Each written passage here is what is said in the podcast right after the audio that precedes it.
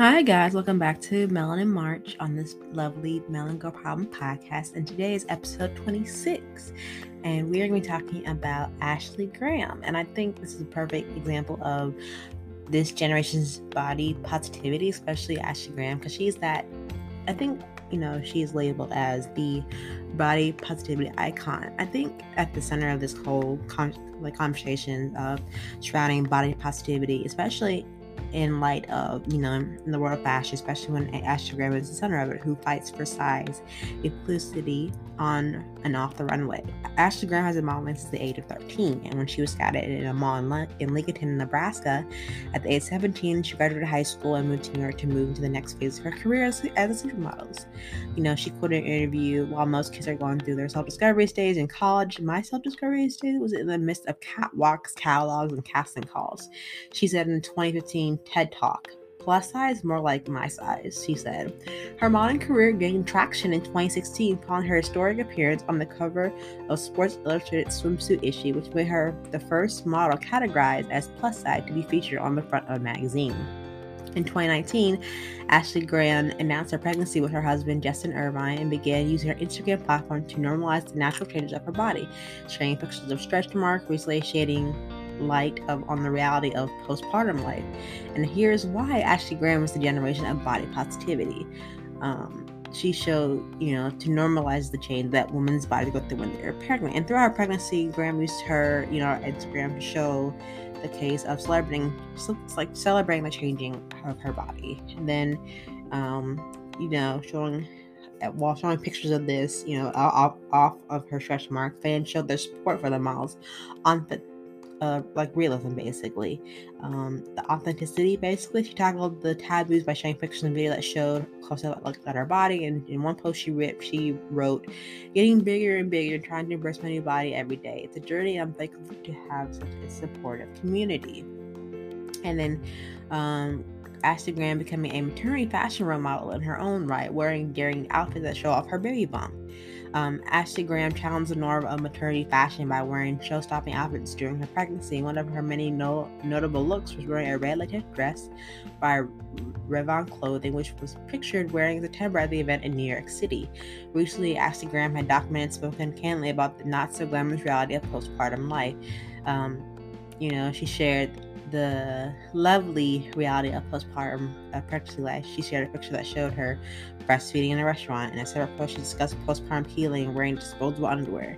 In her post, Graham wrote, After all these years in fashion, I never would have guessed that disposable underwear would be my favorite piece of clothing, but here we are. No one ever talks about the recovery and healing, and guess even the messy parts of being a new mom goes through. I want to show you guys that it's not all rainbows and butterflies. The model also shared a picture of her post pregnancy stretch marks, writing, Say me, few new stories. Before her pregnancy, Graham was already making waves in her body positivity movement, having rejected the plus size label. Graham has been firm in her stance that labels plus size is outdated, whether it's putting high fashion um, models into groups or when used in stores and everyday discussions about style and body image. She stated in an interview, I think the word plus size is so dis- decisive um, to women. Graham said in a 2017 interview with CBS This Morning, I think that when you use the word plus size, you're putting all these women into a category. You don't eat well, you don't work out, you could care less about your body, you're insecure, you have no confidence. One of the few times the model publicly spoke out about her challenges with being labeled plus size was in her 2015 TED Talk plus size, more like my size. During the power presentation, Graham shared her experience being labeled as pretty for a big girl and called on people to look beyond the confines of being plus size. She's encouraged designers and brands to design and recognize a wide range of sizes. Graham has relentlessly about being the news for size diversity or the rotation of a wide range of sizes in the fashion industry as a whole, especially when it came to clothing stores. She spoke about the reality of not being able to wear a certain designer or brand because they weren't willing to cater to her dress size, as well as the conundrum of not being able to find clothes she likes that were flattering on her body. She told an interview for Glamour, uh, I couldn't find things that fit me the way I wanted them to, and I couldn't find designs that made me feel special, that made me feel like I'm a fashion girl. She also denounced the, retouching of her photos and praised publications that feature her unedited pictures. Um, Graham has publicly thanked photographers and publications for not retouching her in her photo shoots, such as when she praised a story for the and bow that featured her unedited photos, writing on Instagram when they don't retouch you. In addition, according to her 2017 story from The Cut, Graham asked the magazine staff not to retouch her photos. She also apparently told them that if they don't, if they do do any editing, they should enhance her cellulite, not erase it. It's better to keep the cellulite if you can. You can make it bigger, she told the Cut staff in a photo shoot, according to the article. In addition, Graham has collaborated on clothing lines that include size-inclusive denim, swimsuits, and lingerie.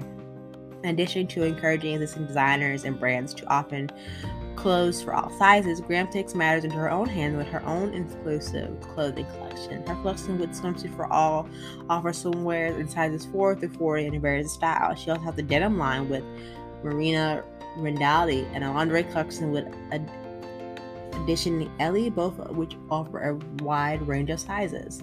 And she proves that self worth is not determined by a number on a clothing tag. At a conference hosted by Create and Cultivate, Graham made a powerful point about body acceptance and self love, saying it doesn't matter what shape or size you are, you can be healthy. It's not about our size, Graham said. It's about our mind, our heart, our emotions.